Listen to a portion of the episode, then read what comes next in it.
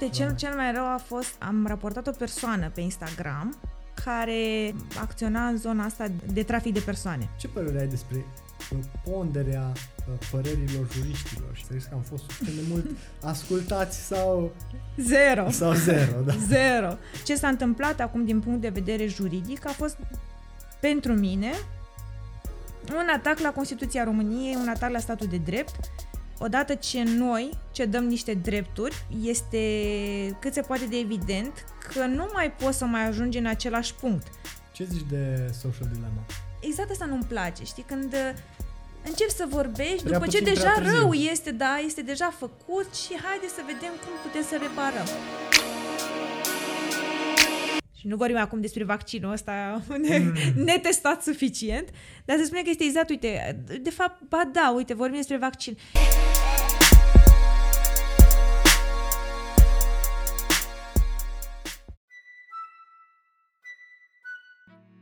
Acest podcast este prezentat de nowletter.com, o platformă dedicată profesioniștilor mediului juridic. Comunicați cele mai importante documente către instanțele de judecată și organizați-vă activitatea alături de colegi și clienți. Cu NoLetter beneficiați de termene de judecată și soluții sincronizate cu portalul instanțelor, dosare stocate în cloud, iar integritatea documentelor poate fi verificată cu ajutorul tehnologiei blockchain. Documentele comunicate către instanțele partenere sunt adăugate automat la dosarul electronic. Aflați mai multe și înregistrați un cont gratuit pe nowletter.com, iar ascultătorii podcastului pot obține un discount de 10% din prețul abonamentului Pro folosind voucherul Podcast 10 la plata cu cardul. Ce apreciez foarte mult la tine? Faptul că um, îți exprimi opiniile, cumva te expui și faci uh, public ceea ce, ceea ce crezi. Uh, cred că pentru cei care te urmăresc uh, e foarte clar ce crezi și asta e lucru mare în, în lumea noastră, pentru că uh, și colegii noștri pot fi destul de critici și noi suntem așa de fel, foarte obișnuiți să fim atenți la ceea ce spunem și atunci chiar apreciez că ai curajul să, să spui atât de clar ceea ce gândești.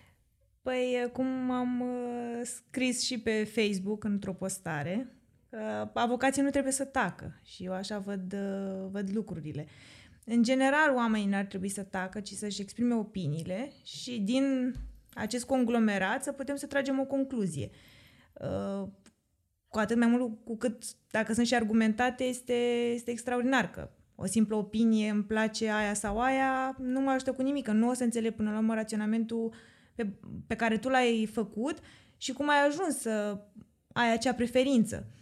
Uh, întotdeauna spun că nu trebuie să ne raportăm la chestiunile subiective, ci să analizăm din punct de vedere obiectiv o anumită situație. Normal, intervin și emoțiile, dar trebuie să primeze, cel puțin în domeniul nostru, obiectivitatea. Și astăzi, la fel, am, uh, am scris o postare în legătură cu avocatul care este și un, un politician. Și exact asta subliniam, că indiferent de preferințele, de ideologiile pe care le ai, nu trebuie să te îndepărtezi foarte mult de la principiile de drept, adică nu trebuie să te îndepărtezi deloc. Faptul că tu le mulezi pe o anumită politică uh, a ideologiei de partid nu înseamnă că poți să interpreteze legea într-un mod nepermis. Și cam asta văd că se întâmplă, cel puțin pe... Uh, a fost o postare a unui partid și se referea exact la o chestiune de politică penală, la proiectul de lege privind evaziune fiscală. Și din punctul meu de vedere este un proiect bun, este uh, am asemănat, încercam de fapt să le explic și celor care nu înțeleg dreptul, să le explic cumva pe limba lor că este ca și cum uh, noi în prezent ne concentrăm pe bătrânelele care uh, vând ver- verdeață undeva la colțul străzii sau în piață, mm. în loc să ne concentrăm pe mari evazioniști, să vedem exact unde și-au ascuns averea prin străinătate și uh, deci ne concentrăm pe lucrurile mici care sunt uh, acum la îndemână, în loc să ne concentrăm pe lucrurile care ar putea să aducă beneficii pe termen lung.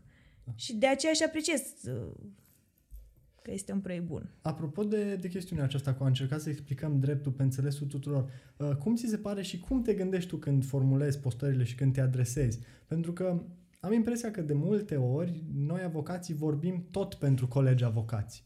Și poate tocmai de asta în timp ne-am și construit o imagine din asta care suntem așa cumva peste, uh, să zicem, uh, înțelegerea cetățenilor sau înțelegerea persoanelor care nu au cunoștințe juridice. Încerci să formulezi în așa fel încât să te asculte nu doar avocații, ci și uh, alte persoane? Nu foarte mult, pentru că majoritatea urmă, prietenilor și urmăritorilor mei sunt din zona juridică, ori sunt studenți la drept, ori sunt colegi avocați sau magistrați, um, Așa că nu pot să spun că mă îndrept foarte mult înspre direcția asta. Nu sunt un influencer uh, față de un public larg. Uh, aici chiar a fost prima dată, de fapt, când am încercat, am, uh, și în general e postez la mine pe pagină și nu, sau pe grupurile noastre de avocați, eventual, nu postez uh, comentarii la articole de presă sau la alte persoane, nu știu, publice. Dar aici uh, am fost invitată cumva pentru că am primit un tag pe o anumită pagină și cu ocazia asta am intrat în contact cu persoanele care nu au cunoștințe juridice, uh-huh. care aveau o percepție diferită și greșită. Spre exemplu, am încercat să le explic ce înseamnă evaziune fiscală. Uh, Ei se raportau uh, la cu totul alte infracțiuni dacă stăm bine să le analizăm. Eventual la delapidări sau la infracțiuni de furt. Sau, adică noi le avem clar categorisite și sunt uh, da. foarte bine ne le da, diferențiem da. altfel. Mă gândeam chiar aseară, aveam o, o discuție cu uh, cu natul meu care e o persoană non-juridică și îmi povestea cum a fost victima un, unei infracțiuni de furt și a primit în poștă că uh, s-a prescris fapta și că prescripția e în funcție de prejudiciu și, și efectiv nu aveam răbdare să-i explică tot ce spune el nu are niciun sens. E un nonsens complet ceea ce spui. Înțeleg că uh, te simți neîndreptățit, ba chiar mai mult sunt de acord cu tine că nu s-a făcut dreptate în cauza ta, dar din punct de vedere juridic ceea ce spui nu are niciun sens. Dar, uite, eu n-am avut răbdare, dar apreciez faptul că oameni ca tine au răbdare să, să explice lucrurile într-o măsură suficient de tehnică, atât de tehnică pe cât se impune până la urmă. Da, este, e greu să treci de la zona tehnică, pentru că uh, noi ne folosim foarte mult, adică pentru noi și o virgulă contează. Da. O modalitate... Uh, un fel de a spune lucrurile uh, citită de un coleg avocat uh, îți va spune că nu ești foarte riguros și că poate chiar ai greșit. Da. Dar atunci încerci cât de cât să le ex, uh, expui esența lucrurilor. Că uite, există un termen în care se poate uh, urmări penal o anumită persoană și, mă rog, încerci să explici da. cum funcționează prescripția. Și atunci uh, cam asta încerc. Nu mi este foarte ușor, pentru că și eu sunt o persoană tehnică, dar încerc să explic ca și cum, exact, aș explica unei rude. Și am fost pusă în situația că, na, noi uh, în general suntem, uh, cam toate rudele se îndreaptă spre avocatul din familie, da. să-l întrebe și să-și uh, lămurească chestiuni de succesiuni, de divorțuri, de Poți să te întreb când ai început cu, uh, cu povestea asta, cu a, a te exprima, mai ales pe social media, dar participi și la o grămadă de conferințe și o grămadă de articole pe care le scrii. Nu știu, a fost un moment T0 în care ți-ai propus sau treptat uh, te-ai obișnuit cu chestiunea asta? Că sunt sigur că sunt multe persoane care, eu fiind una dintre ele, care își propun să fie mai deschise, mai publice, să-și exprime opiniile. Și poate inclusiv ne dai niște sfaturi. Mai nu, uh, a venit natural, chiar a venit... Uh, din totdeauna am avut puncte de vedere uh, exprimate și nici nu mi-a fost teamă să le exprim, cred că asta a fost... Uh, aici este, de fapt, punctul nevralgic. Dacă stai să te gândești, dacă eu exprim acest punct de vedere, s-ar putea să am un coleg care se supără sau da. să am, uh, spre exemplu, conducerea profesiei mele care s-ar putea să se supere sau... Uh, un politician sau un prieten care s-ar putea să se supere pentru opinie exprimată, atunci mai bine nu scrii nimic. Da, uh, autocenzură. Da. Uh, dacă ești dispus să-ți asumi și consecințele unor da. opinii sincere pe care le exprimi, atunci uh, și să cauți să ai argumente și să te gândești la, după cum am spus, la toate consecințele care ar putea deriva din exprimarea acelei opinii. Dar uh, nu, a venit natural și din, din totdeauna. Mi-am exprimat acum a fost perioada pandemiei și cumva am fost anul acesta mai prezentă uh, pe Facebook. Anul trecut, cred că mai degrabă am fost în, uh, pe Instagram.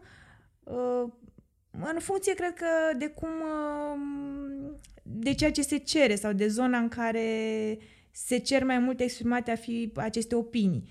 La noi nu prea funcționează Twitter-ul și da, fiind plăcea? avocat, nu că fiind avocat, nu știu dacă aș, m-aș putea rezuma, parcă sunt 120 de caractere 240 acolo. 240 acum, gata. 240. E haos. Uh, dar uh, la fel, nu știu cât de...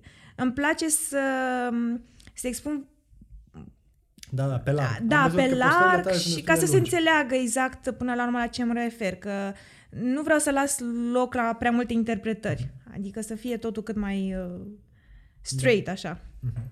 Apropo de, de perioada asta uh, în care ne aflăm și de modul în care ne exprimăm, Fuh, o grămadă de lucruri putem să discutăm aici. De la cenzură, de la modul la care informația ajunge să fie propagată în social media sau nu ajunge să fie uh, propagată. Uh, eu sunt curios când povesteai că unele dintre opiniile tale au fost uh, au luat uh, prin surprindere inclusiv persoane apropiate. Nu se așteptau să uh, fii de părere că X sau Y sau așa mai departe. Uh, cum ți se pare că se comportă social media în perioada asta? Cum, cum ți se pare că e algoritmul îndreptat într-o parte sau alta în perioada asta? Acum, în perioada asta, avem alegerile, deci algoritmul da. funcționează într-un anumit sens. Uh, a fost, uh, bine, la noi în România să spunem că nu avem aceeași, uh, același impact, dar au fost alegerile americane și acolo da. s-a văzut clar uh, cenzura da. și modalitatea în care erau direcționate persoanele da. spre o anumită ideologie, spre un anumit partid și avem și cazuri documentate, da, Cambridge Analytica. Da. Um, plus Brexit-ul, deci oricum social da. media clar este un, poate să fie un excelent instrument de manipulare.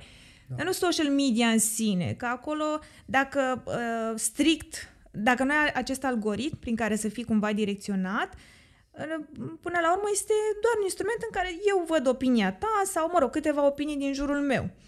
Algoritmul în sine este cel care este periculos și care nu-ți permite să vezi, poate, și uh, opiniile din afara da. bulei tale da. și atunci se pare că toată lumea uh, are o anumită direcție. Sau să, tocmai, să fii, uh, să-ți fie schimbate opiniile. Cred că acum oricum suntem într-o zonă în care suntem foarte agresivi în zona de social media, pentru că asta și prinde.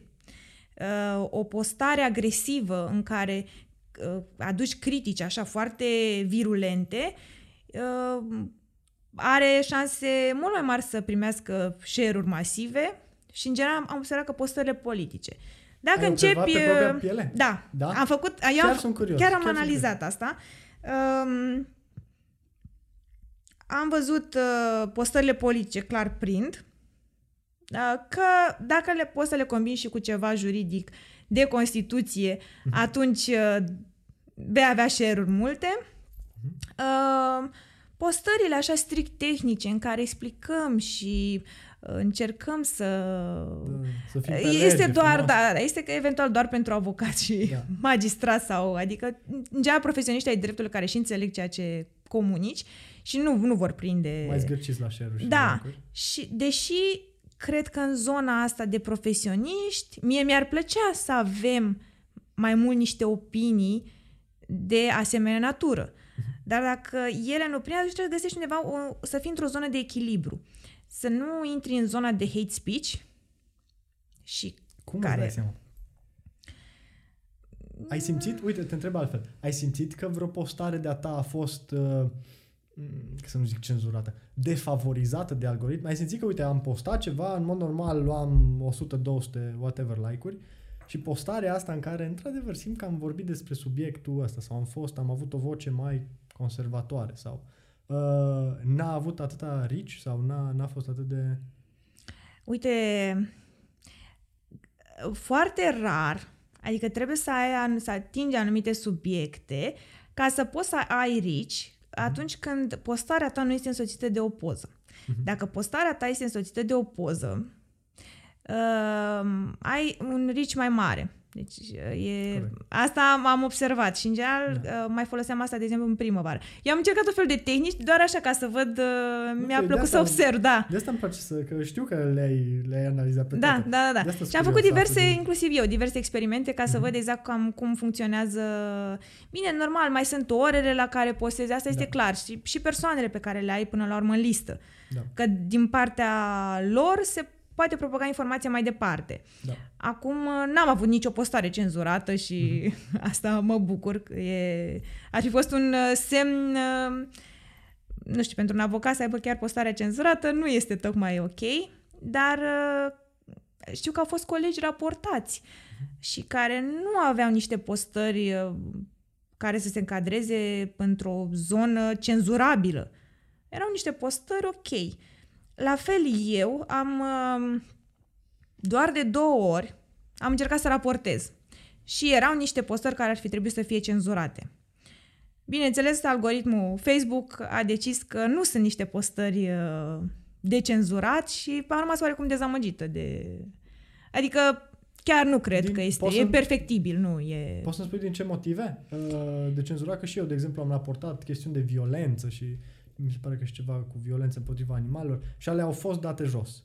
Și mi-au și spus și la Facebook, mulțumim, persoana pe care ai raportat-o nu știe că tu, uh, dar uh, sunt curios dacă erau despre hate speech sau despre... Uite, cel, mai... cel mai rău a fost, uh, am, am raportat o persoană pe Instagram care uh, acționa în zona asta de, de trafic de persoane.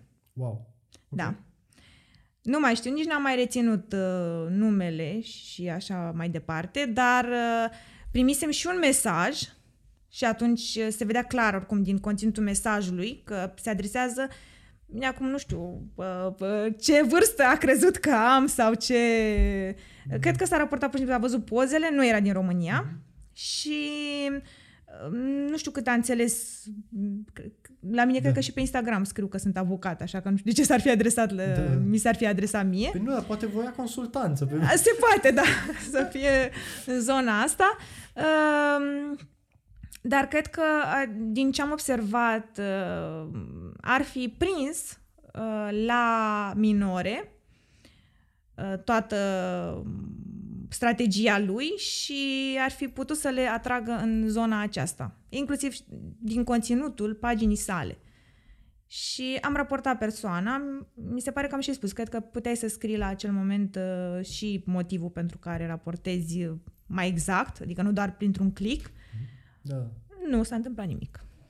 Uh, cum, cum îți faci tu, uite că povesteam cu domnul Țuca de fake news, cum îți faci tu uh, ordine în uh, subiectele pe care le urmărești și de unde ții informația când încerci să vii și tu cu o opinie? În general, opiniile mele sunt pe legi sau proiecte de legi, de acte normative, acte administrative care sunt adoptate în perioada asta.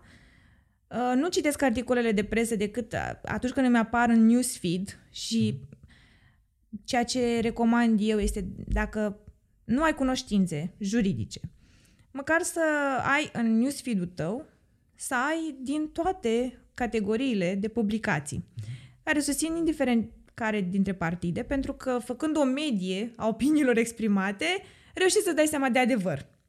Asta dacă nu înțelegi puțin mai mult.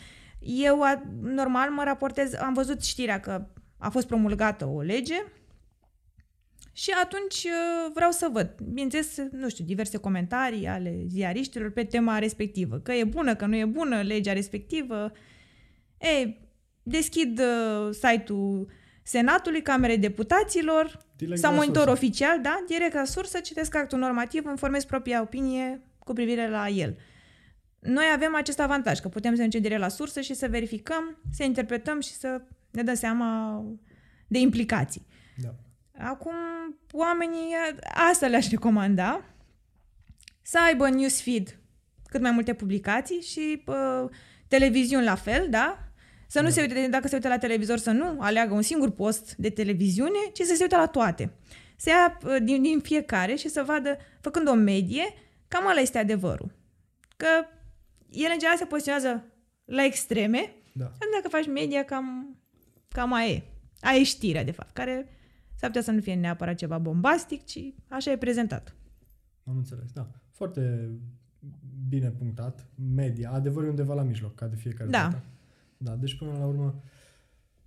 Și până la urmă, oameni ca tine care au, și-au făcut temele, e bine să-i urmărim și pe aceea, că până la urmă, uh, cum să spun, persoane de încredere uh, pot să ne ajute să ne formăm opinia, nu trebuie doar uh, să luăm știrea și să... Da, da. Uh, și nu numai eu, la fel, și în, și în cazul nostru, să urmească mai, mai multe persoane care sunt din, Exact, din, exact. din zona respectivă. Exact. Dacă ești interesat de medicină, nu știu, urmărești mai mulți medici și vezi exact uh, ce opinii adoptă, că au fost medici cu pandemia, da? și Absolut, fiecare de adopta asta. o anumită poziție.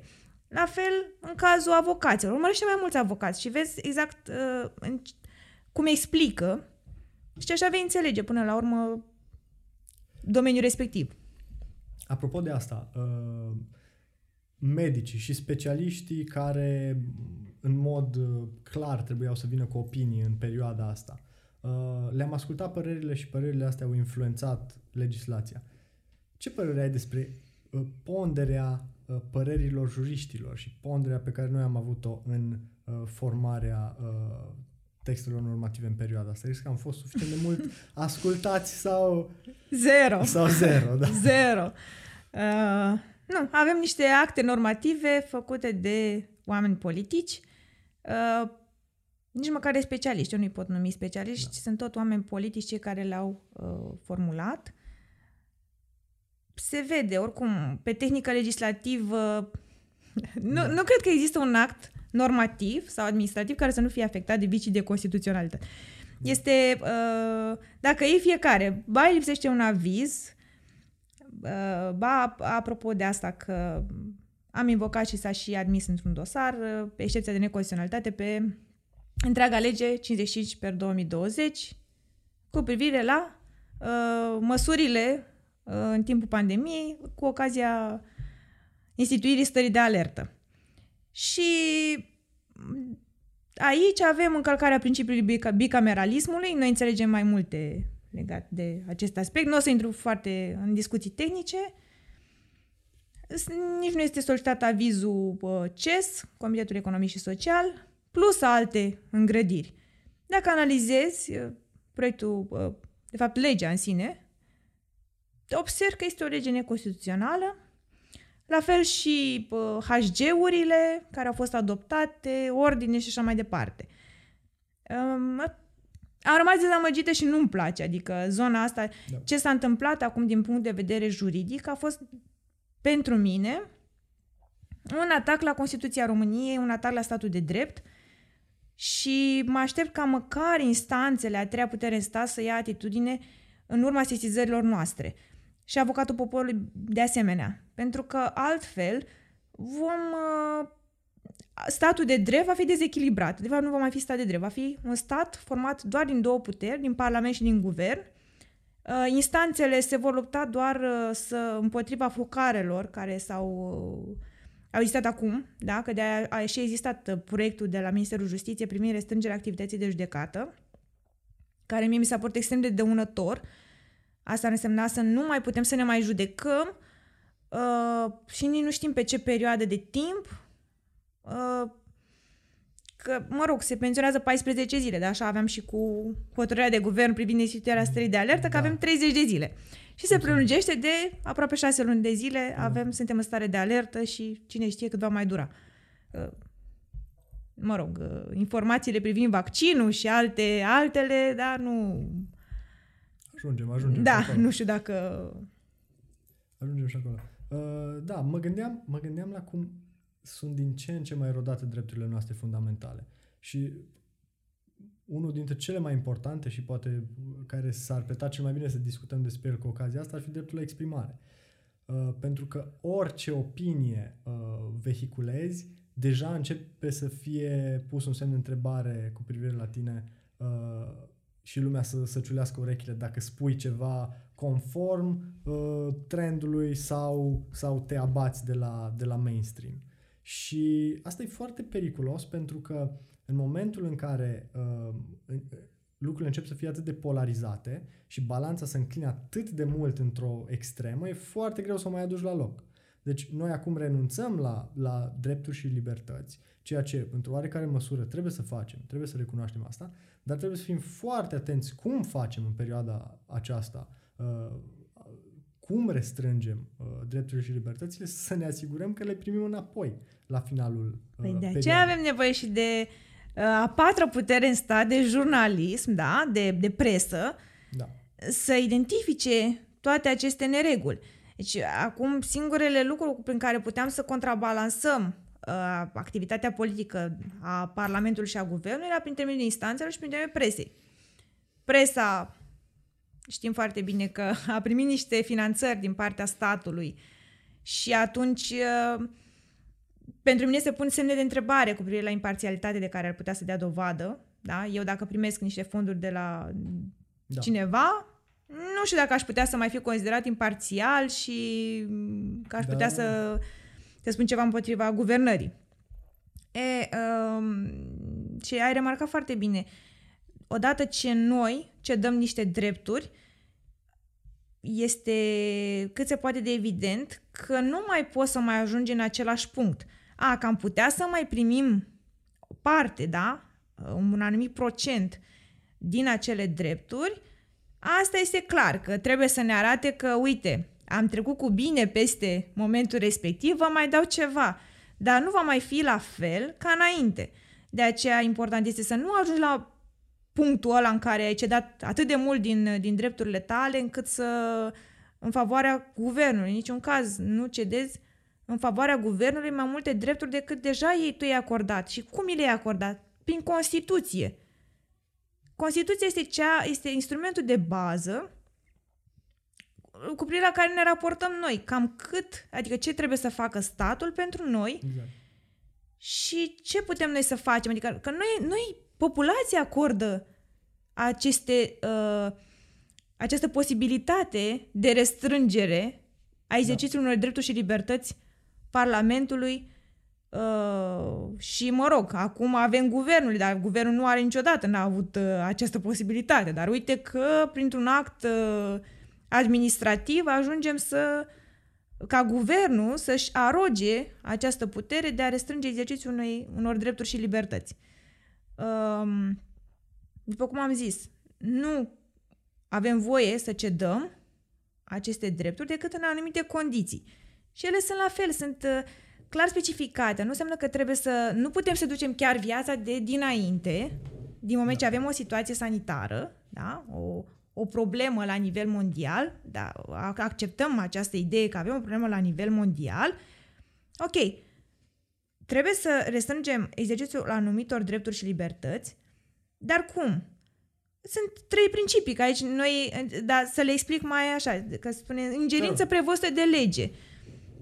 Asta este prima cerință. Deci trebuie să ai o, o lege clară care să stipuleze ce anume, cum se restrâng, care este uh, modalitatea concretă și până când.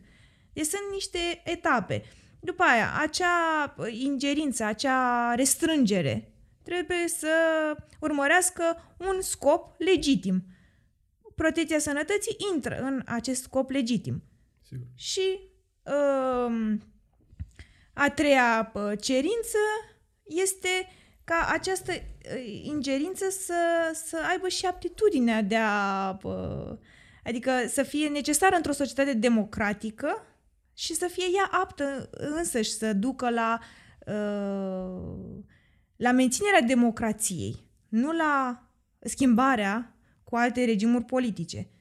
Adică noi acum nu știu în ce măsură putem în, să mai spunem că suntem într-un stat democratic da. în sine, dacă privim așa strict uh, tehnic.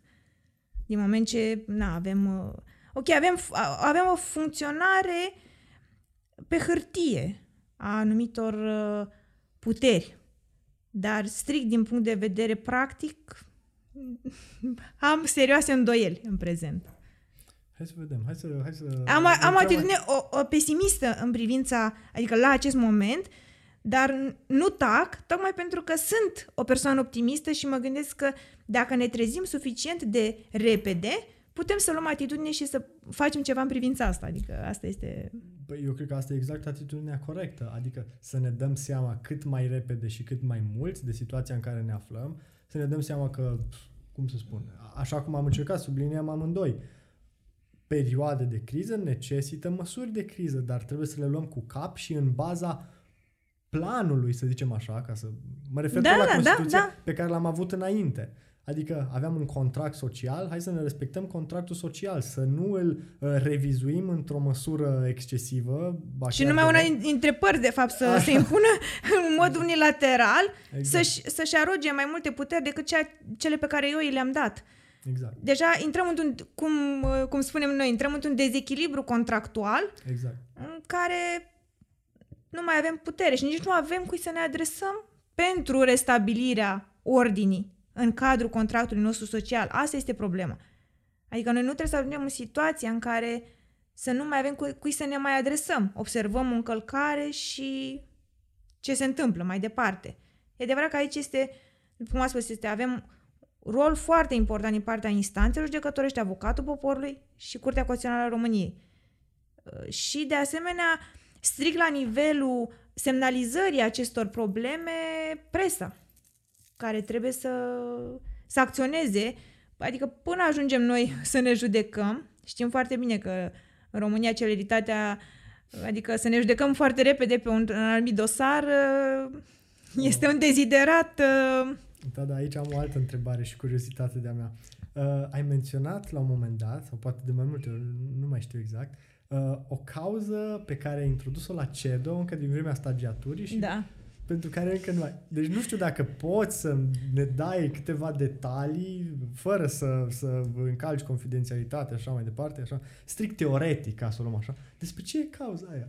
De durează de atâția ani. Sau Da. așa se mișcă cei de la... Cu siguranță așa se mișcă și cei de la CEDO, dar totuși. Pentru că problema a fost deja soluționată la nivel legislativ și cred că Ok. de aceea nici nu n-a mai fost Nu-ți interesul mai să bat fie capul. soluționată de atât de repede Ah. la nivelul pă, curții. Um, era problema uh, dosarelor penale în care aveai confiscări, uh, aveai sechestre puse pe, pe bunuri, dar uh, nu mai avea nici documentație, nimic. Deci el a trebuit înțeles. să-și refacă viața, cum ar veni Am înțeles. pentru că totul fusese uh, sequestrat și ce facem în acest moment în care aveam deja, ajunsesem la împlinirea termenului de prescripție a răspunderii penale, dosarul nu era soluționat și nici nu se dorea a fi soluționat, a fost, era un dosar cu miză din anii 90, cred că, sau 2000, ceva de genul acesta. Wow. Nu, cred că 90. Și uh, m-am adresat prima dată instanțelor române, cărora le-am solicitat, noi știm, în temeiul articolului 6, paragraful 1 și articolul 13, CEDO, adică dreptul la un proces echitabil, faptul că mie trebuie să mi se soluționeze chiar și un dosar penal într-un termen rezonabil, Uh, precum și uh, articolul 13 care statuează că dacă eu în dreptul intern nu am o cale de atac efectivă, în sensul că nu am uh, uh, nu mă pot adresa instanței, nu, nu am scris în cod o anumită procedură specială, adică uh, nu știu, o anumită denumire pentru cererea mea, ca să pot să o indic instanței, atunci uh, instanța este obligată să aplice direct în dreptul intern. Deci, în loc să spună că își întemeiază hotărârea, da, sau că cererea mea este întemeiată pe dispozițiile articolului, nu știu, 250 din codul de procedură penală, uh, la mine trebuia să scrie că exact asta, că se raportează la Convenția Europeană a Drepturilor Omului, adică la dreptul la un proces echitabil și că mie trebuie să mi se recunoască o anumită cale pentru a-mi soluționa problema. Bineînțeles, la primul eram și acum, țin și acum minte, eram la judecătoria sectorului 4 și judecătorul insista să indic un text de lege din codul de procedură penală, sub sancțiunea respingerii ca inadmisibilă a cererii mele. Eu discutam despre CEDO, dumnealui discuta despre, Dreptul uh, intern. despre dreptul național, despre Da. codul de procedură penală. Deci două limbi uh, Da. diferite. Nu reușeam să ne înțelegem. S-a respins ca inadmisibilă acțiunea mea, bineînțeles. Uh, după aia m-am adresat la CEDO și am solicitat să fie... Între timp, că nu intervenție mi se pare că termenul de, de prescripție la acel moment, bineînțeles, da. Uh, dar între timp, până s-a soluționat, până am făcut eu cerere, am trimis-o uh, Curții Europene a Drepturilor Omului, am primit și soluția din partea parchetului, s-a închis dosarul, urma să îi restituie. Dar uh, în ce condiții? Avusese mm, inclusiv o mașină uh, și îi luaseră actele, fusese și sequestrată, nu putea să o mai utilizeze uh, și bineînțeles că a rămas la stadiu de programul Rabla, că după atâția ani da, nu, nu mai avea ce să... Și normal, am solicitat uh, despăgubiri, uh, Super. despăgubiri la, la CEDO pentru pe acest subiect. Urmăresc, chiar dacă nu mai lucrez în cadrul societății, urmăresc uh, să văd... Uh, sol- soluția trebuie să fie, na, e previzibilă, dar vreau să văd și despăgubirile și, și hotărârea. Până la urmă a fost prima mea cerere, prima mea plângere în fața uh, Curții Europene a Drepturilor Omului. Super. Da, că mi-am, uh, mi-am satisfăcut și curiozitatea asta. Așa, ziceam că revenim uh, în zona asta, hai să revenim pe meleagurile noastre, să ne gândim, să facem așa o paralelă, cum, uh, cum influențează social media și media în general părerea politică a oamenilor și cum putem compara hate-ul pentru Trump cu hate-ul pentru PSD, de exemplu. Mi se pare că se potrivește de minune uh, la noi treaba asta. Pentru că la fel cum americanul, americanului uh, cumva e rușine, se, se, se teme să uh, spună da, votez cu Trump, uh, din ce în ce mai mult românul nu mai spune votez PSD. Și indiferent ce uh, părere ai, ce, ce ideologie uh, susții, uh, e important, cred, să îți dai seama de ce povesteam anterior, de dezechilibrul balanței. În momentul în care lucrurile încep să o ia din ce în ce mai mult într-o direcție, e foarte greu să echilibrezi uh, balanța și uh, statul de drept depinde foarte mult de, de echilibrul ăsta. Dacă lucrurile tind să meargă foarte mult într-o parte, uh, avem deja un pericol. Hai să vedem ce părere ai despre uh, modul în care avem așa un hate uh, dintr-o parte politică spre cealaltă parte politică. Da, când mi-a, mi-a pus o prietenă care este avocat în New York, a văzut uh, susținerea mea pentru Trump, susținerea mea în măsura în care m-aș putea încadra în uh, ceea ce promovează Partidul Republican din Statele Unite, adică o doctrină conservatoare. Uh, și mi-a spus că a văzut, uh, am scris că sper să câștige Trump și dând așa, uh, în scroll, deci dând scroll în newsfeed-ul ei, și am rămas șocată că cineva a scris uh, chestia asta. Da. Și după aia m-am liniștit când am, mi-am dat seama că tu ești în România și că nu ești în Statele Unite ale Americii. De ce? Că dacă ar fi fost cineva din Statele Unite ale Americii care ar fi postat asta, ar fi fost pusă la zid și cumva îndepărtată din societate. Adică, în afară, nu prea puteai să-ți exprimi uh, această opțiune electorală, nu puteai să spui că votezi cu Trump, um, ori aveai probleme cu partenerii de afaceri, deci acolo este deja la, da. un, la un, un extremism, uh, ca să spun așa, mult mai mare, dacă putem să, să găsim o, un termen de comparație. Și dacă la noi poți să mai spui că ești votant PSD și uh, să poți să închei niște business-uri, am înțeles că acolo chiar doctrina este foarte, foarte importantă și nu prea poți să-ți exprimi uh, din zona politică prea multe păreri. Mai ales pentru profesioniști. Deci dacă ai un business, dacă ești avocat, dacă din zona intelectuală, ca să spun așa. Și mai ales într-un stat precum New York, mă gândesc că și mai mult.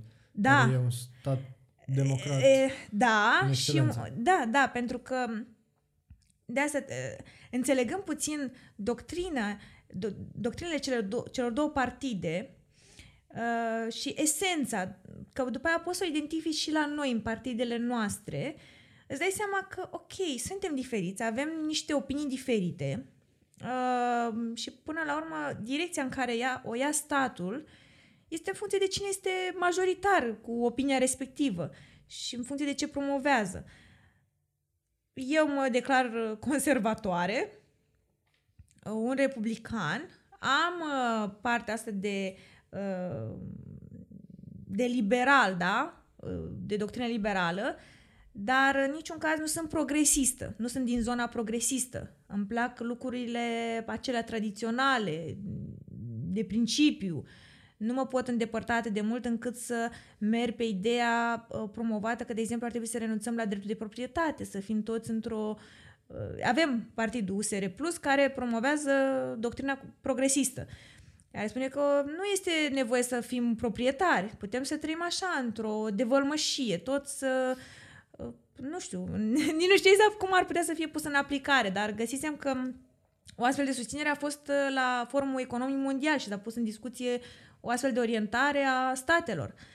Uh, nu îmbrățișez, uh, mie îmi place statul în forma în care este în prezent, ca structură.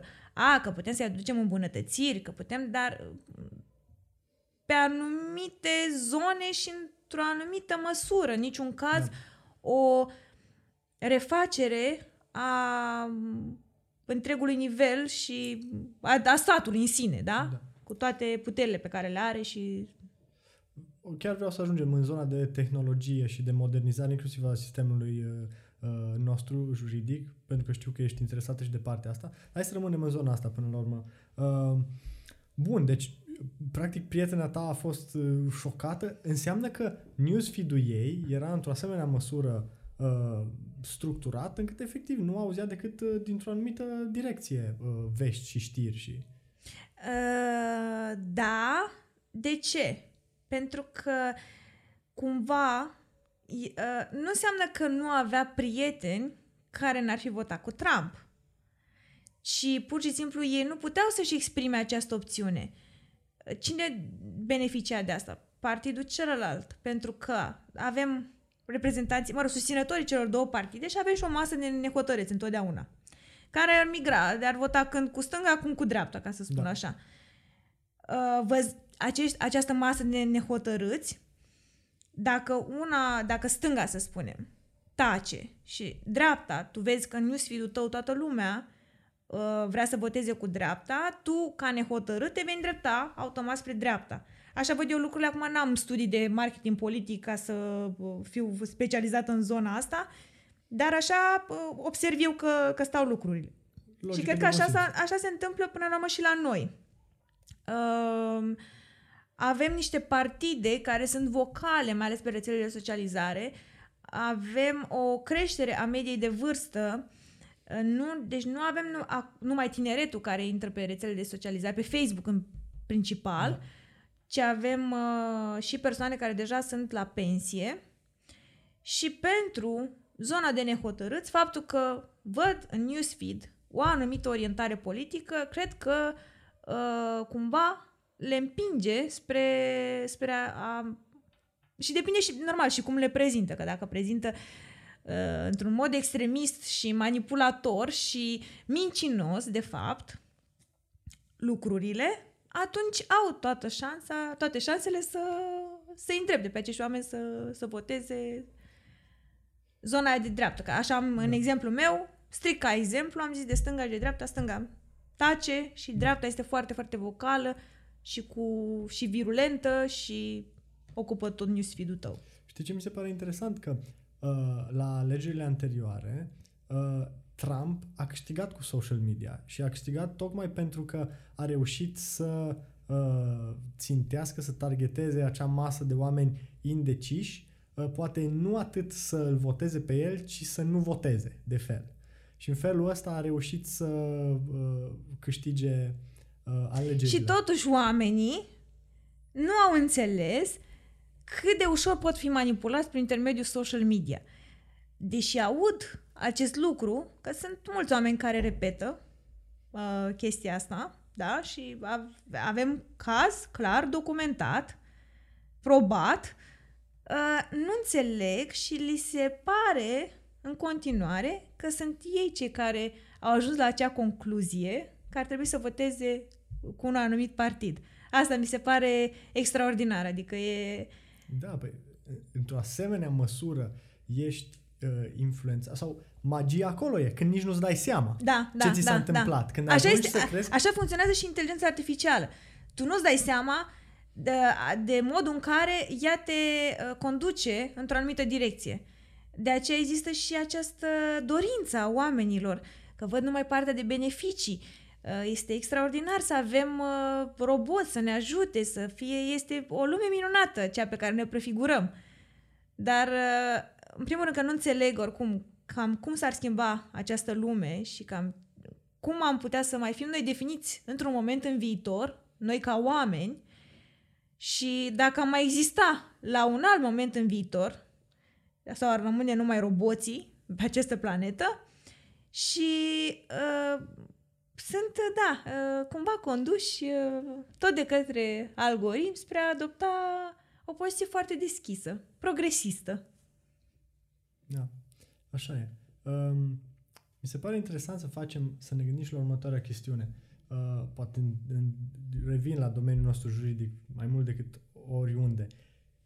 Până unde vrem să ajungem cu tehnologizarea, pentru că mi se pare destul de evident că suntem în urmă rău în mediul nostru și în același timp unde să punem, să, să punem stop, să spunem stop, până aici și mai departe cu pași mărunți, că ajungem într-o zonă periculoasă. Eu aici de aceea și încurajez discuțiile în zona asta. Tocmai pentru că trebuie să identificăm până unde ne putem întinde, până unde mai putem garanta drepturile, uh, poate nu în forma actuală, într-o altă formă, dar care să ne ofere aceleași beneficii și același uh, stil de viață bun sau poate chiar mai bun. Deci trebuie să găsim acest echilibru. Sunt și mie îmi place tehnologia. Uh, sunt da, și prima care ar încerca tot felul de lucruri. Dar în același timp îmi dau seama și de pericolele pe care le, le dă tehnologia. Și avusesem discuția mai devreme, da, off the mhm. record, înainte de da. să dăm din nou drumul la registrare, cu colegii noștri care sunt uh, în instanță și da. cum ai surprins tu, ți-ai ridicat și tu la rândul tău da. ochii din telefon și ai observat că toți colegii noștri uh, din bancă erau cu... Da, da, stăteau uh, cu ochii în telefon. Uite câtă influență are, da, în acel moment. Eu nu spun că nici eu nu sunt atrasă și eu fac la fel, de altfel. Da.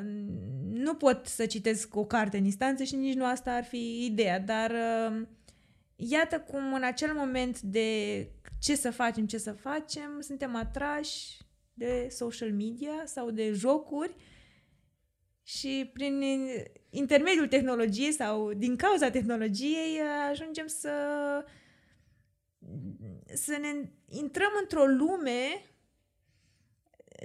separată de ceilalți oameni, da? Ne creăm o lume a noastră, a noastră cu telefonul respectiv. Da, păi la cât screen time avem, e mai degrabă acolo lumea reală da. și restul pare o uh, simulație. Uh, o Dar acum cu pandemia este clar că da. ia mai ce oricum mă desfășori. Ori ești la școală online, ori ești la muncă online. Da. Uh, nu am putut să ne întâlnim foarte des ca să putem să și purtăm așa o conversație face-to-face și să da. bem o cafea. Și cam asta este viața noastră, nu online. Nu, da, apropo de carte, că ai zis că nu poți să citești o carte, ci, sau mă rog, e mai complicat și atunci mai degrabă stai pe telefon. Eu sunt curios dacă peste vreo 10 ani, 20 de ani, whatever, uh, o să spunem la fel despre telefoane. Nu pot să stau pe telefon, obiectul antic și de demult, ci prefer să rămân în nu știu ce chip, nu știu ce univers uh, paralel virtual când fac uh, mai știu eu ce chestie. Mm, da, nu știu, depinde dacă ne-ar capta atenția mai ușor altceva. Că până la urmă despre asta este vorba. Spre exemplu, eu am nevoie de o atenție mult mai, uh, mult mai mare atunci când citesc o carte. În instanță știm că da. suntem avem acel zumzet, da? Uh, sunetul de fond, uh, un coleg pune concluzii, instanța mai spune ceva, uh, se termină, vine alt coleg, adică e un întreg zgomot de fond și, bine, acum depinde și ce carte citești, na, că dacă este foarte ușoară, s-ar putea să reușești să o parcurgi, dar nu e targetul meu să citesc niște cărțușoare și atunci nu pot. Uh, pe când telefonul, imediat îți... Oricum, platformele de socializare au fost construite împreună cu psihologi. Ele, ca design, sunt făcute în așa fel încât să-ți atragă atenția și să te țină captiv uh, dând scroll. Adică Corect. în acel newsfeed și să vezi mai departe, mai departe ce ți apare. Exact asta este și să dai refresh așa sunt ele construite și atunci îți atrag atenția mult mai ușor. Dacă o să apară altceva, nu știu, altă aplicație sau un alt dispozitiv care să-ți atragă atenția mai repede decât uh, telefonul sau platformele de socializare, cu siguranță vom migra în direcția aceea. Ce zici de Social Dilemma? Sigur ai văzut filmul. Ai văzut filmul? Da, l-am văzut. Cum ți s-a părut? Uh, pentru mine n-a fost o surpriză. Da, da. Uh, cred că este un... E foarte bine de, de urmărit pe scară largă. Mi se pare că explică lucrurile foarte ok. Uh, n-a fost o surpriză pentru că exact aceleași lucruri, la asta mă gândisem și eu, încercam cumva să le explic. Uh, eu am scris, cred că, primele articole în bara aceasta uh, legate de pericolele inteligenței artificiale, dar avut, um, mă rog, nu chiar primele articole, că am mai scris anterior pe tehnologie de recunoaștere facială utilizate pe scară largă. Și, dar am avut o serie de trei articole în care am explicat lucrurile puțin mai pe înțelesul, nu chiar tuturor, dar oricum, mai, da. Da, mai accesibil. Fără a avea pretenția unui uh, articol juridic uh, cu chestiuni tehnice și note de subsol. A fost așa strict, uh, ok, cam așa, eu înțeleg că trebuie să ne concentrăm destul de mult în zona asta. Tocmai pentru că în România nu prea exista preocuparea în domeniu. Adică sunt foarte puțini profesioniști care s-au axat în zona asta. Și poate primii cărora le-ar fi foarte ușor să se îndrepte spre zona de inteligență artificială ar fi pe cei care au și studiat uh, regulamentul privind uh, protecția datelor cu caracter personal. Că este, uh, e baza, da, datele noastre sunt uh, exact ceea ce alimentează și antrenează inteligența artificială. Deci dacă știi exact cum să uh, uh, cenzurezi uh, această prelucrare pe scară largă, atunci te gândești și mai departe, ok, s-au adunat niște date, ce facem cu ele? Cam care este modalitatea, cine are acces la ele, cum are acces, uh, la ce le folosește, dacă este într-un da. sens bun, într-un sens rău. Uh, și cum se pare că uh, folosesc companiile. Uite, mi-ar fi plăcut, și scuze că te întreb, mi-ar, mi-ar fi plăcut ca cei care au uh, făcut, care au participat, mă, în care li se lua cumva un interviu, da, da acum în, uh, în film, să fi avut această mișcare acum câțiva ani, mm-hmm. când uh, au uh, când și-au dat seama de pericole.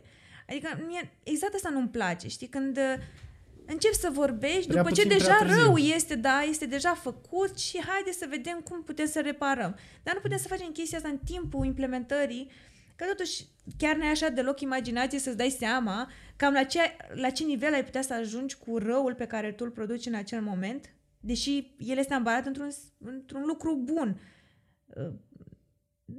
Asta mi se pare da, cumva filmul mi-a dat impresia că oamenii au venit acum numai să ne liniștească că da, e atât de rău pe cât vă imaginați că e și da, și asta este. Și adică... asta este, exact. Da, exact. Da. Prea puțin, prea târziu, deja avem atât de multe date încât uh, nu știu, începe să fim din ce în ce mai uh, uh, să născocim tot felul de lucruri. Cred că, apropo, uh, Facebook știa că Dia și cu mine avem un copil înaintea noastră, cumva, într-un fel, și cred că știa și ce uh, sex are acel copil înainte să aflăm noi de la... Da, deci... Cumva... Acum, la nivel de preferințe, da, că imediat, până la urmă, targetarea și așa, adică dacă chiar vor să, să folosească da, asta povesteam, că mi se pare interesant cum, funcțion- cum, cum folosesc companiile astea uh, nu doar date precum uh, unde am fost în momentul X și Y și... Nu le interpretează și... ca să înțeleagă mai departe ce preferințe e, ai. Exact, exact. Și faptul că după cum îmi mișc eu telefonul în mână sau după cum uh, am eu tendința să accesez anumite site-uri la anumite momente ale zilei, uh, pot să-mi spună că mie îmi place culoarea verde sau mai știu eu ce alte lucruri din astea științifico-fantastice, care cred că nici ei nu-și mai dau seama și nu mai pot să descifreze algoritmul AI-ul din spatele acestor raționamente. Pentru că și noi, până la urmă, cumva, modalitatea în care noi gândim e similar unui algoritm, dacă, dacă stai să te gândești. Exact asta încercam eu să le spun uh, studenților. La, am avut uh, uh-huh. la cele două conferințe de miercuri aceasta. Iată asta, adică până și intuiția se aseamnă cu black box-ul din inteligența artificială, adică noi înșine suntem ca un algoritm de inteligență artificială. Nu poți să spui că nu ești influențat de, o anumită, de un anumit lucru și dacă analizezi toate acțiunile, cum spunem noi, suntem suma acțiunilor noastre. Deci modalitatea în care noi acționăm, până la ne definește, ne conturează personalitatea. Și așa poți dai seama, până la cum îți dai seama? Uh, acesta va ajunge un om mare. Uh, a, deci ai analizat puțin acțiunile pe care el le-a avut până la acel moment, preferințele pe care le are, noi, ca oameni, da, analizăm acest algoritm, care este omul respectiv. Mm-hmm. Și spunem, da, el va ajunge bine sau el va ajunge rău. Chiar și noi facem asta. Și până la urmă, de ce... Da. Punând asta într-un, într-un context tehnologic, era foarte ușor, da? Ai nevoie de niște psihologi, de niște sociologi și așa crezi ceva pe scară largă, care poate să... Um, că aici este pericolul până la urmă, că nu sunt doar eu care te apreciez pe tine, ci aici eu apreciez o, o masă de milioane de oameni și îmi dau seama de evoluția societății și adică este o cantitate uriașă de informații. O persoană n-ar avea posibilitatea să le proceseze. Avem, ca să fac uh, o paralelă, avem un procesor mai mic și nu ne permite da. analiza aceasta atât de extinsă spre deosebire de... Și ce părere ai despre eforturile lui Elon Musk de a introduce un procesor mai mare? pe Știi de Neuralink, da, probabil. Da, da, da, da, am urmărit atunci în... O să fiu un early adopter, mă gândesc. Adică prima care ridică mânuța, vreau nu, și eu chip nu, în... Nu, nu, nu, nu, nu, nu, chiar nu. Uh, am și spus că nu sunt de acord cu augmentarea umană. Uh, să avem, nu știu, diverse device-uri implantate. Nici măcar nu eu nu sunt de acord nici măcar cu uh, augmentarea aceasta, nu știu, prin operații estetice și așa mai departe. Eu cred că putem să ajungem la un nivel de satisfacție personală de felul în care suntem prin alte modalități. Și partea asta de... Deci nu numai că avem augmentarea umană, da? să vedem să avem diverse lucruri implantate în corpul nostru, astfel încât, nu știu, să vedem mai bine, să auzim uh, mai nu știu cum, da? Uh, să avem un braț robotic. Uh, nu știu, eventual cred că se va ajunge lumea care cu brațul normal să consideră că este ceva mult prea jos. Da. Vreau un braț robotic, să pot să strâng, nu mai am nevoie de șurubelniță, pot să strâng direct cu mâna, adică ce sens mai are să apelez la alte lucruri. Deci nu numai asta, ci avem și a, ameliorarea umană, adică vor prin terapii uh, genetice și alte uh, modalități uh, tehnologice să ne creeze, să creeze un, uh, un rând de oameni cu calități de genul toți dintr-o generație să fie mai altruiști, mai empatici, mai, adică mi se pare așa, nu știu, că ne îndepărtăm de la esența omului și ajungem într-o zonă... Da, ne, ne jucăm și de Dumnezeu aici. Da, exact. Da, și cred că avem, da, ce că asta și spuneam și susțin că dezvoltatorii au un, de astfel de aplicații sau de astfel de tehnologii au complexul lui Dumnezeu și au apetitul pentru risc și ideea aia că wow, uite ce câtă inteligență am eu și ce putere am și uite ce ofer eu omenirii. Ceva ce nimeni altcineva nu poate să ofere. Ok, este e extraordinar că am vedem că putem să realizăm anumite lucruri, dar undeva trebuie să punem stop. A fost exact ca la... și fac această paralelă cu clonarea umană. Deci clonarea reproductivă, până la urmă, noi știm că avem tehnologia să putem implementa, dar s-a decis la nivel mondial că nu, se, că nu avem voie să întrecem anumite limite. Și au existat discuții, da, cu de, pe etică, pe religie, pe, pe chiar și cred că și de natură tehnică și juridică și mai departe. Deci a fost un întreg uh, complex de faptul care au condus la uh, această decizie și până la urmă care mie mi se pare corectă. Nu poți să faci un om identic cu tine și eventual să-l folosești doar pentru organele sale. Da, și în același timp nu poți face un om identic cu tine, dar din ce în ce mai mult se, se vrea, sau avem impresia că se vrea, ca fiecare dintre noi să fim cât mai... Să fim mai, exact, cât da, mai, să fim la fel, egali, la fel. să fim da. perfect... Uh, să ne pierdem identitatea. Să fim doar o masă, se numesc... Uh, și, și în, în cărțile pe care le-am citit și, mă rog, toată lumea a adoptat, de fapt, acest termen, se numesc idioți utili.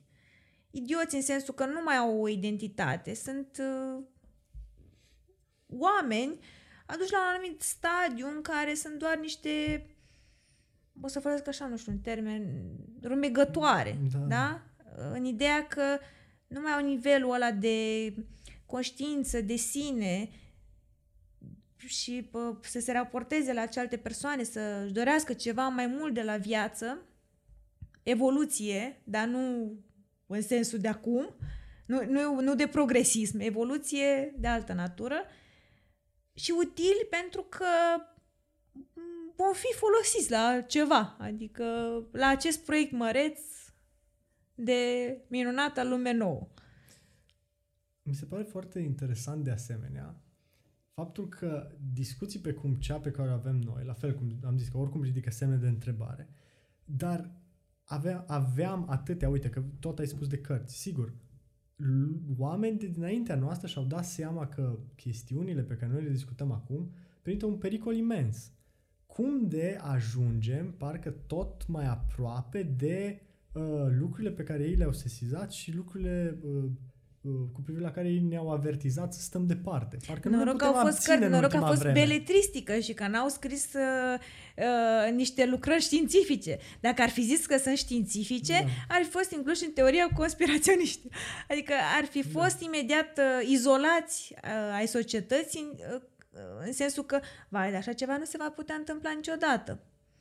Și la ei noroc le... că era în domeniul ăsta de al beletristicii și puteai să spui că da, e ceva SF foarte frumos uh, și, și cam atât.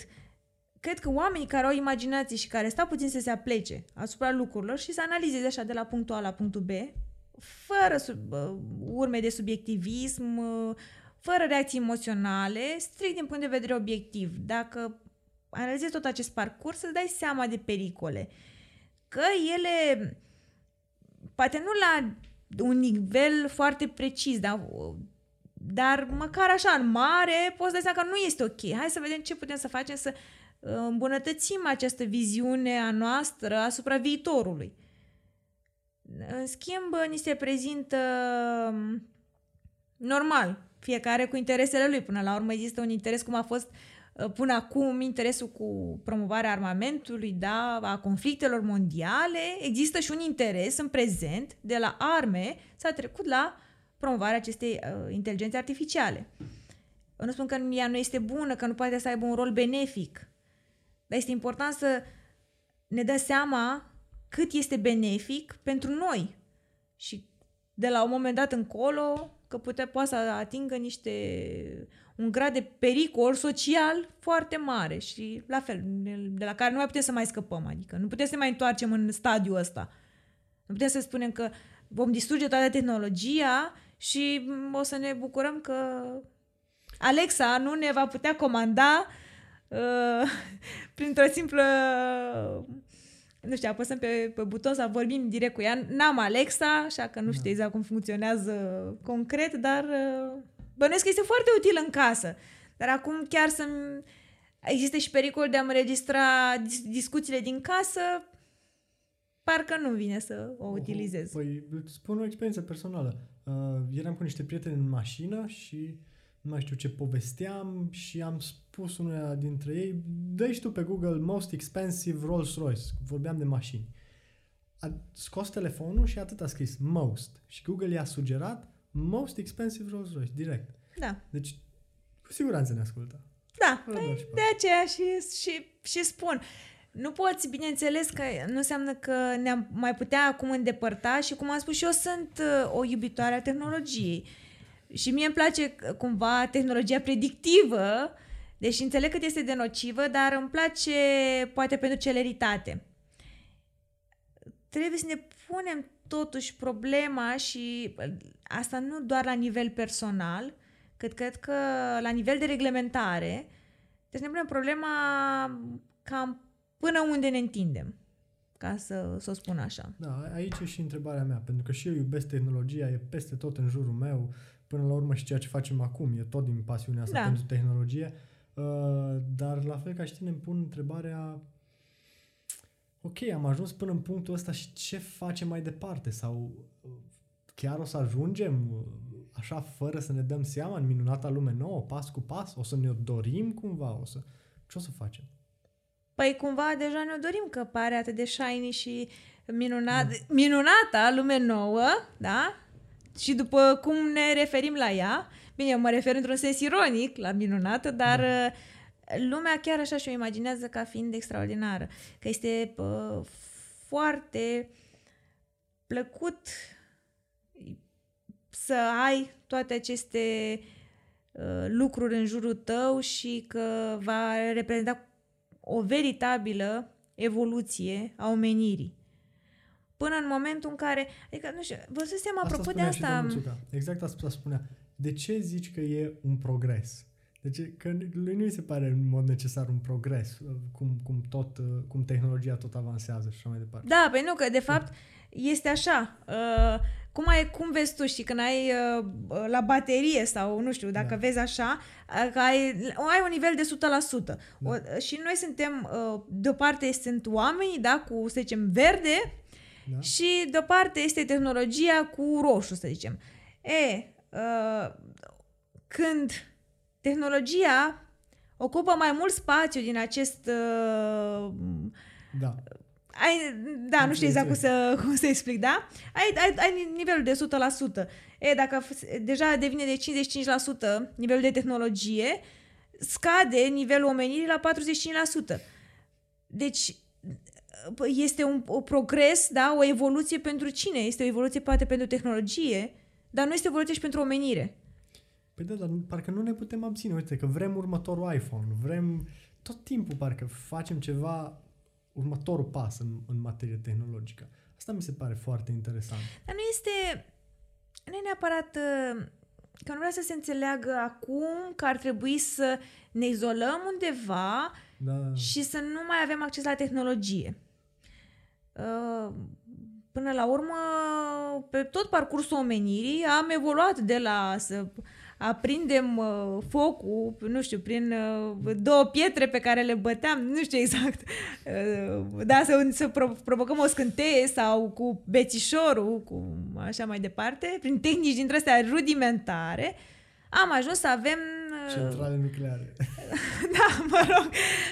Oricum, inteligența artificială nu e nou plutoniu, așa că da. este... Um, deci am evoluat Acum, mă rog, faptul că am un aragaz în casă, nu pot să spun că este ceva rău, a fost ceva benefic. Normal că nu mi-aș fi dorit să mi-a, mi-aprind da. Uh, când fac cafeaua la ibric, acasă beau la ibric aici la birou, am expresor, dar să mă apuc acum să încerc prin diverse metode din astea, din avem și nostalgici, dar înțeleg perfect la ce te referi. E, da. da.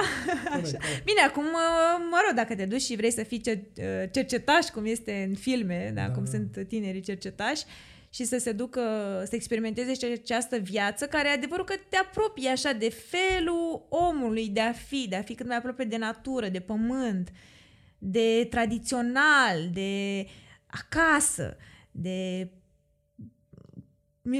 nu știu, mirosul casei bunicilor și așa mai departe. Deci cum ne imaginăm noi valorile astea tradiționale. Uh, cred că da, uite, ai putea să te îndepărtezi așa. Nu sunt atâția oameni că până la urmă avem și mari iubitori de tehnologie care la un moment dat spun că uh, fac switch off la uh, telefon și vor, nu mai vor să primească e mail nu vor să văd nici măcar apeluri telefonice, nimic, nimic, niciun mesaj.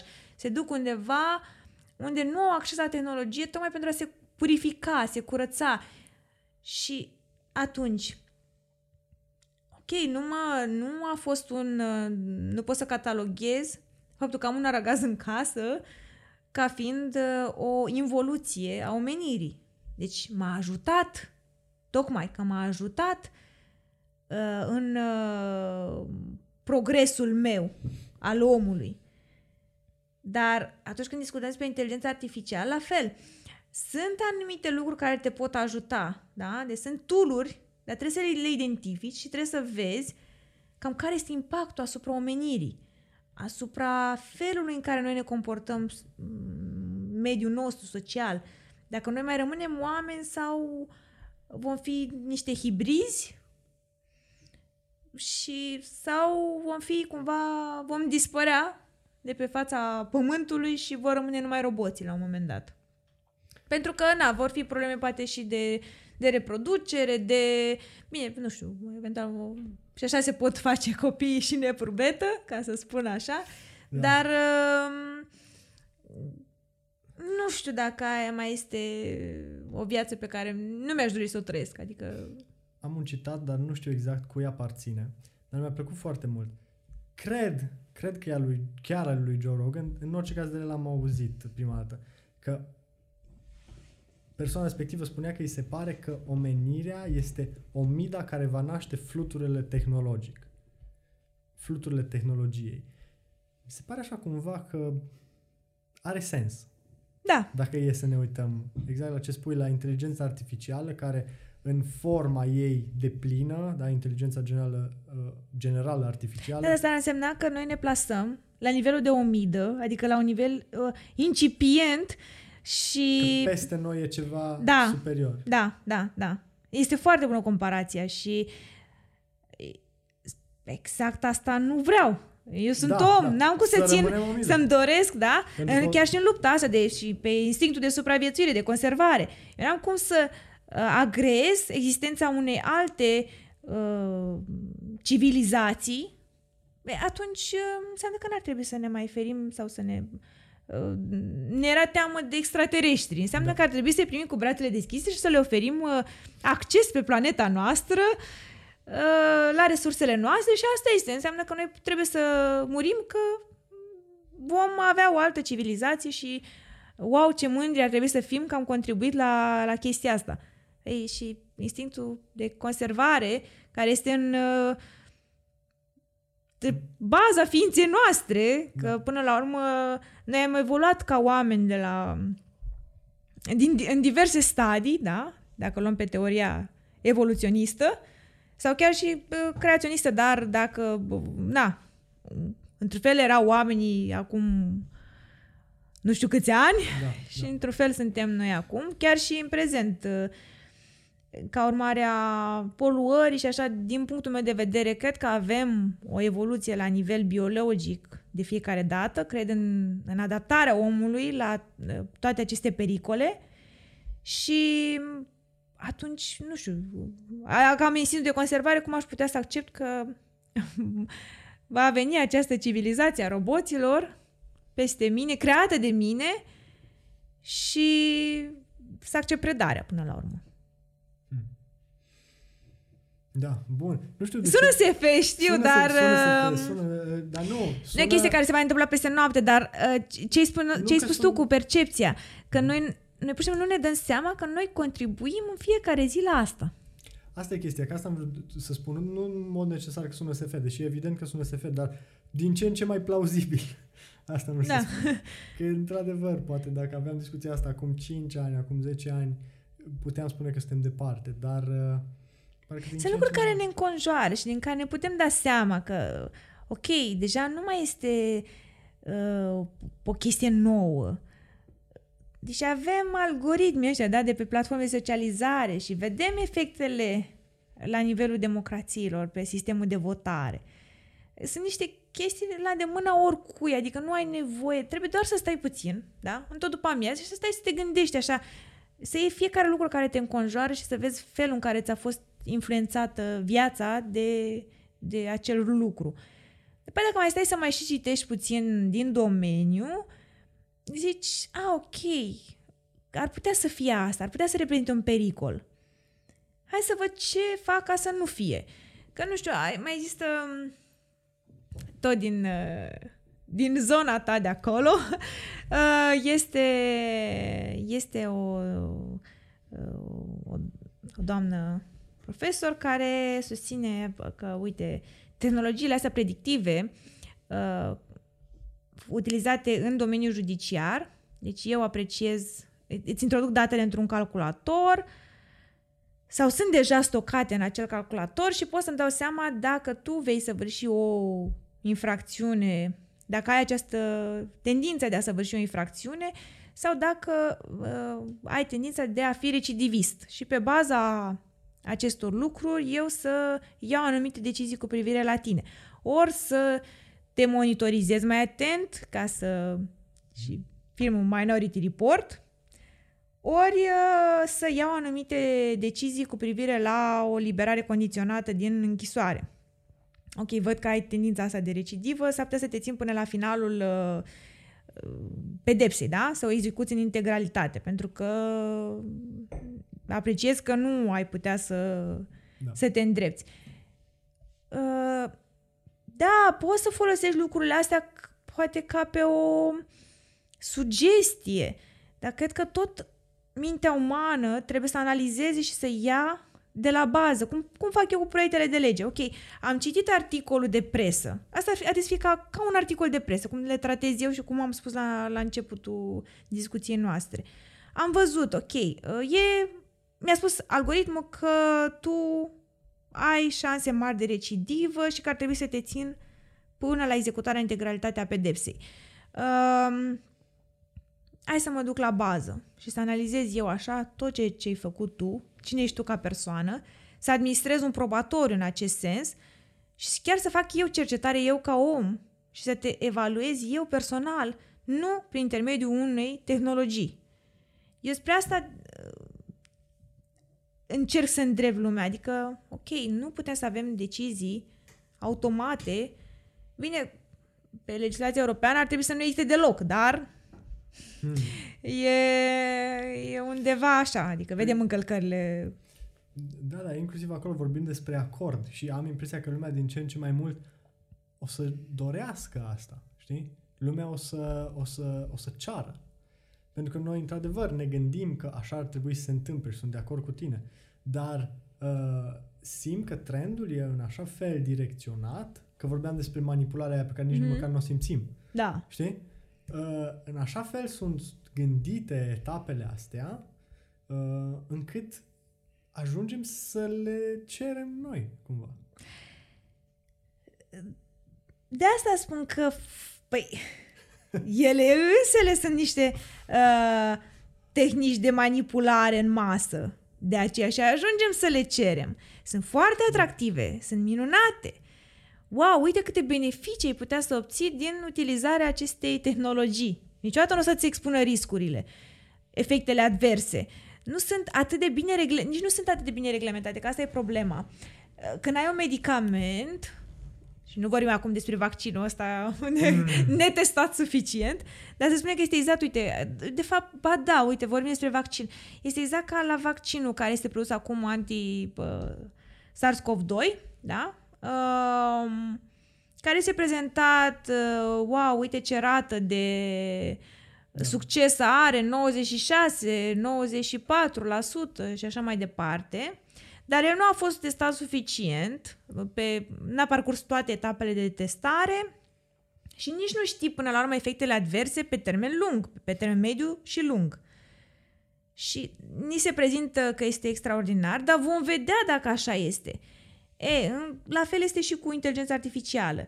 Ni se prezintă că este Uh, eu nu vorbesc de ea, am spus acum așa în general inteligența artificială, dar, mă rog, pe diverse module sau aspecte, cum ar fi tehnologiile acestea predictive, uh, comportamentale.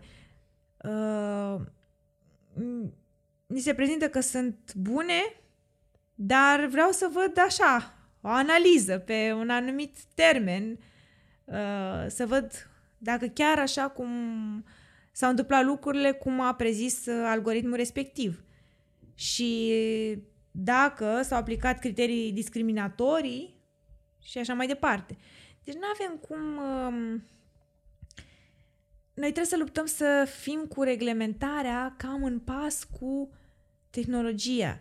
Ea de obicei vine cu mult, mult în urmă. Da, da. Deja lucrurile sunt intrate în societate, Uh, deja devenim dependenți de acele instrumente și după aia să vine cineva și să spună nu, acum nu mai folosește asta că este o tehnică ce contribuie de fapt la un, uh, o involuție la nivelul omenirii. Mm, nu prea, nu prea văd că ar, uh, care avea șanse de, de succes. De aia spun că ok, să stabilim măcar la, la nivel de principiu ce ne dorim și asta nu se poate face oricum la nivel național. Asta este o clară o politică internațională care trebuie dusă în direcția asta. Văd că deocamdată e așa... S-a mai gândit, că până la urmă și Papa a adoptat uh, niște principii de etică referitoare la inteligența artificială, dar uh, e așa ceva să fie, dar nu foarte da, clar. Asta. Și cred că lasă foarte multe portițe dezvoltatorului să facă multe lucruri da, care da. să nu fie în beneficiul nostru. Practic, măsurile, inclusiv din punct de vedere juridic, pe care ni le-am luat, uh, de a ține sub control toată chestiunea asta, par a fi insuficiente față de riscul uh, la care ne expunem uh, și potențialul pe care îl are uh, tehnologia asta. Da, că te spus, nu am nici eu acum toate răspunsurile, dar cred că de, primul pas este să le discutăm, să ne gândim asupra lor, să vedem, te-am spus că am să identificăm pericolele, să vedem dacă le putem uh, uh, reduce sau elimina și chiar și în condițiile astea, ok, cam ce vrem de la noi și cum vrem să, să fim în viitor. Super. Păi, apropo de viitor, cum ești uh, optimistă față de situația asta, în general, care e asupra noastră? Cred că dacă n-aș... Am momentele mele de pesimism okay. în care spun, da, nu se poate, adică uh, Ehm, știi că lupți pentru ceva și normal, dacă nu-ți iese, ai acele înfrângeri de etapă. Dar întotdeauna mă gândesc pe termen lung și spun, ok, important este dacă momentul final este cu un câștig. Și acel moment final nu-l apreciez ca fiind neapărat, nu știu, peste un an, peste 5, peste 10, ci mi-l pun undeva Uh, în viitor, așa, într-un viitor foarte îndepărtat și zic, da. asta este, ok, sunt înfrângeri de etapă, dar merg mai departe și de asta, cumva, nu sunt nici optimist, așa să zic, visătoare, într-un uh, sens uh, nerealist. Super. Super, da, e, e o atitudine foarte pozitivă și încurajez și pe alții să facă la fel. Uh, ce să spun, eu îți mulțumesc din suflet că, că ai acceptat invitația mea. De obicei uh, încurajez uh, invitații să, să spună na, cum să-i găsească lumea uh, și pe social media și prin alte căi, dar nu știu, dar oricum, te invit și pe tine să faci la fel, deși cred că nu e cazul, mai degrabă invers. Așa este... Că... Păi nu, la mine, dacă o simplă căutare pe Google după numele meu este deja suficientă și cred că se trimite direct la Facebook, Instagram. Uh, am și un nume mai deosebit și atunci e chiar unic în România, așa că altcineva... Wow. Da, mai nu există altă persoană cu numele meu, deci uh, n-au cum să greșească și am, da, de la LinkedIn nu am TikTok. Doar acolo n-am intrat pe rețele de socializare și uh, tot așa off the record te-am încurajat să-ți faci, dar apoi după ce mi-ai spus că ai o fire uh, addictive, așa, am zis că ok, poate nu e pentru tine. Și pentru nimeni, de fapt, ca să fiu foarte clar înțeles că e ceva șocant.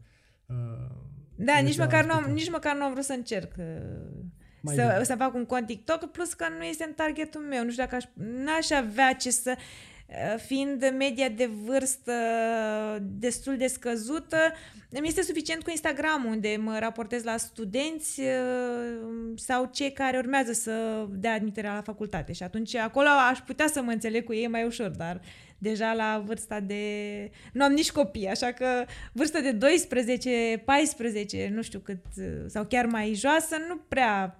Nu, așa n-am, este. Uh... Uh, dar în același timp și ei cresc. Și peste un an, doi, poate migrează pe celelalte rețele de socializare. Pe, da. Uh, da, nu cred, deși așa am spus uh, acum, uh, spuneam și zic, cred că am contul meu de Facebook din anul 2010 și mi-amintesc că am spus că eu niciodată nu voi face uh, mhm. cont pe Facebook, uh, atunci, nu știu, eram, eram în facultate, de asta spun, cred că era chiar mai, chiar mai devreme, nu cred că din 2010. Am terminat în 2009 facultatea și am zis că nu fac, am, până la urmă tot auzind discuții despre Facebook în uh, cercul da. meu de prieteni, ok, hai să-mi fac și eu și uite că am ajuns să fiu destul de activă în prezent după atâta timp.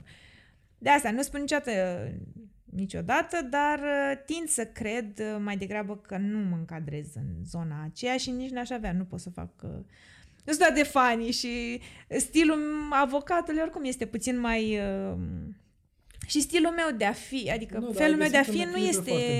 E un stil puțin mai sobru și în, de la stil de a mă îmbrăca până la felul în care vorbesc și unde mă duc și așa mai departe, e puțin mai, da, mai... Fără dansuri pe TikTok, am înțeles. Da, nu, nu, nu, reușesc, nu reușesc să fiu atât de Uh, există un, uh, un domn judecător și este foarte activ pe TikTok. Am văzut... Uh, despre cine e vorba? Despre domnul Danileț. Domnul Danileț are... Da, are TikTok și este foarte activ. Wow da, nu aș... Am văzut câteva videouri cu el, dar cred că le-am văzut pe Instagram. Dar nu da, păi sunt, uh, cred că au făcut... Uh, postează sau... Da, au, nu, a făcut un, uh, o captură din asta a okay. videoului, da, mhm. de pe TikTok și a fost transferată și pe celelalte rețele de socializare, că de asta și eu le-am văzut pe, pe Facebook. Da. Acum bănuiesc că își dorea să fie cumva mai apropiat uh, cu partea asta de educație juridică pentru tineri, da, da, nu știu. Da, da. Da, uh, nu, da, nu m-aș vedea și nici nu, nici nu apreciez la acest moment că un profesionist al dreptului și ar trebui să fie foarte așa Bun, păi hai că expansiv. Hai, hai că atunci nu încheiem, că uite, un subiect care chiar sunt curios Bine, noi oricum cred că am putea să discutăm uh, până mâine. Cât ne ții, cât ne ții asta. Uh, partea asta de uh, prezență a avocatului în public, de promovare a avocatului, inclusiv prin social media, uh, ce părere ai? Pentru că statutul și, le, uh, hai să zicem legea ca lege, dar statutul oricum e un dezastru, uh, e arhaic, e învechit, nu mai are sensul, mai ales pe partea asta de promovare. E clar că nu vrem să ajungem ca în state unde avem avocați pe billboard-uri, pe autostradă și... Dar totuși să ceva mai în ton cu vremurile. Ă, ca mod de publicitate, ai dat un exemplu avocaților din state, dar am înțeles că și ei au un anumit cod mult mai restrictiv de conduită pe social media decât îl avem noi. Dacă la noi poți să vezi tot felul de manifestări ă, excesive, să le numesc așa, la ei nu. Uh, lucrurile sunt foarte clare și cei mai mulți, ca să nu se observe unde au dat like când erau în facultate sau în liceu, depinde când au avut conturile de socializare, în general când um, intră în barou, uh, deja își fac un alt cont pe social media și ca să fie un cont clean, clean slate, da, da, da, da să nu se vadă like-urile pe care le-au mm. dat, uh, hmm. ce preferințe au avut, trebuie să fie așa foarte, să fie politici, să fie... Mi s-a părut ciudat oricum, nici chiar așa, adică nu mi-aș dori nici așa, dar nici la modul în care am mai văzut niște poze sau niște uh, manif- niște exprimări nefericite, mm, un limbaj uh, mai da. puțin decent uh, pe social media, cred că pentru un avocat nu este benefic și în general pentru un intelectual, adică înțeleg astfel de manifestări la cineva cu o pregătire poate mai, da, mai scăzută, dar pentru un intelectual să... Deci, practic, și social media ar trebui să fie cumva o reflexie a noastră, a, inclusiv a vieții noastre profesionale, nu doar a vieții noastre private.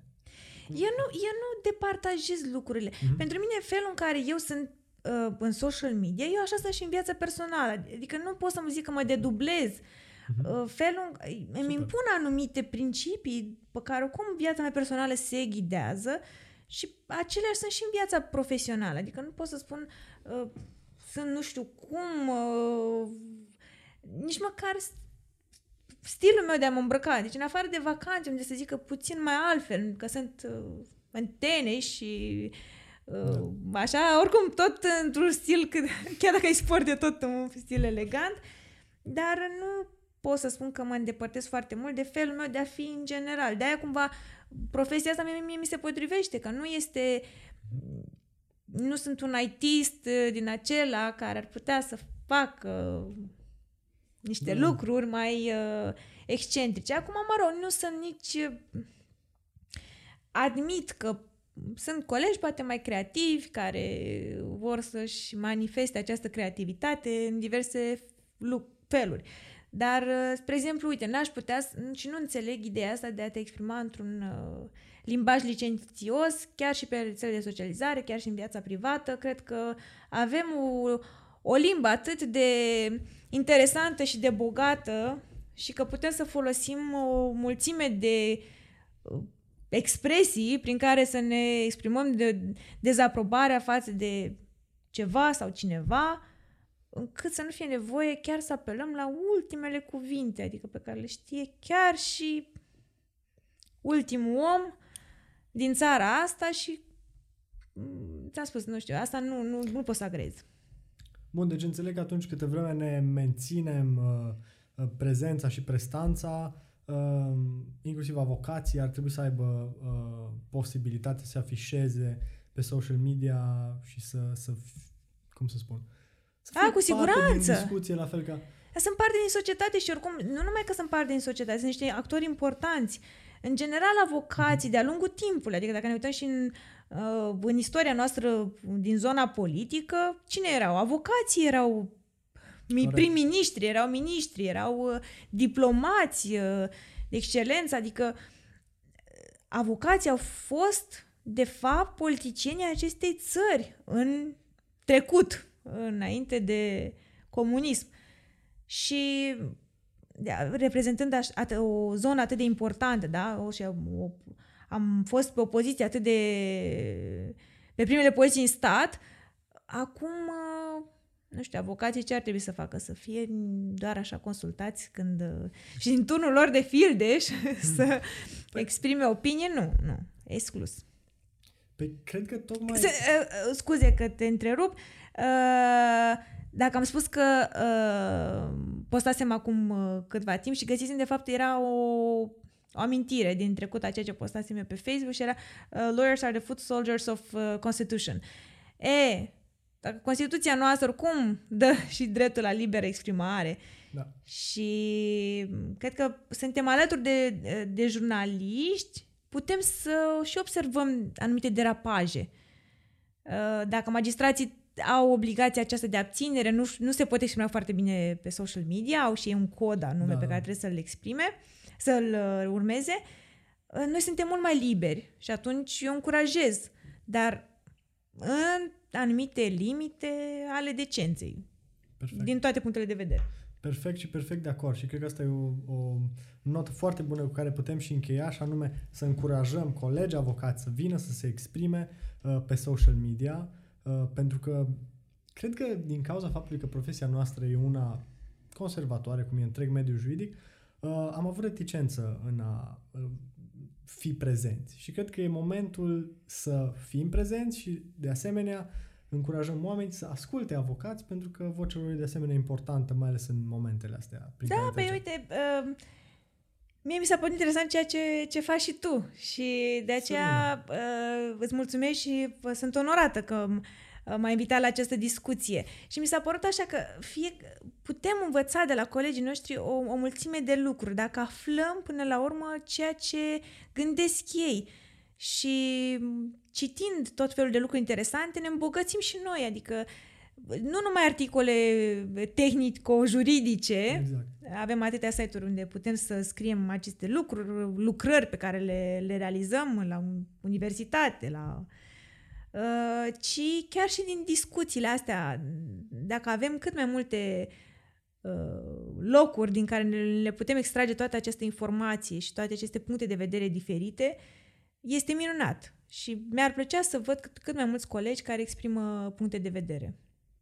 Excelent. Perfect de acord. Silvia, îți mulțumesc din suflet. Sunt sigur că o să ne mai revedem și cu altă ocazie. Ce să spun? Cu drag, cu drag. Mulțumesc și eu pentru invitație și a fost o reală plăcere. Chiar o discuție a fost așa, chiar așa am simțit și Mă bucur. uh, mă încurajez și pe, și pe alții să participe la, la astfel de discuții cu tine. Foarte interesant. Chiar Mă bucur. uh, Sunt mi-a onorat. plăcut mult de tot. Excelent. Salutare tuturor. Acest podcast este prezentat de nowletter.com, o platformă dedicată profesioniștilor mediului juridic. Comunicați cele mai importante documente către instanțele de judecată și organizați-vă activitatea alături de colegi și clienți.